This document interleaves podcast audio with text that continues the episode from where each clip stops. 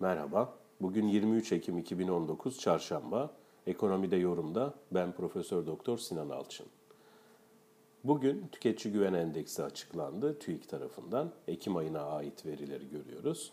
57 olarak gerçekleşti.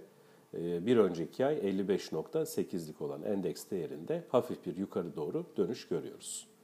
Tüketici güven endeksi aylık olarak tüketici eğilim anketine dayalı e, ortaya çıkan maddi durum ve genel ekonomiye ilişkin mevcut durum değerlendirmeleri ile gelecek dönem beklentileri, harcama ve tasarruf eğilimlerini ölçmeyi amaçlayan bir endeks. Endeks değeri 0 ile 200 arasında değişiyor.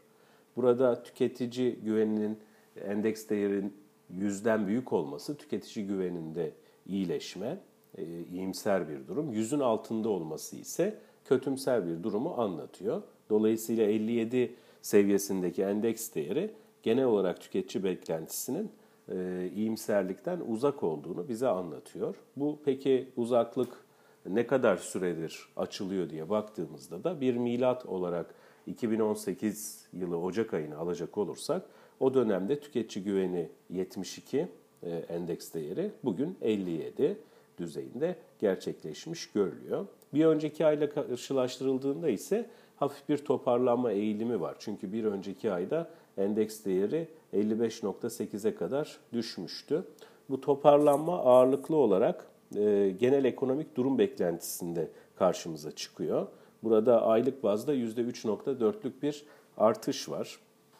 Yine işsiz sayısı beklentisinde de aylık bazda %2.7'lik iyimser bir e, düşünce e, ortaya çıkıyor. Bir önceki ayda burada geri çekilme %5.1 düzeyindeydi.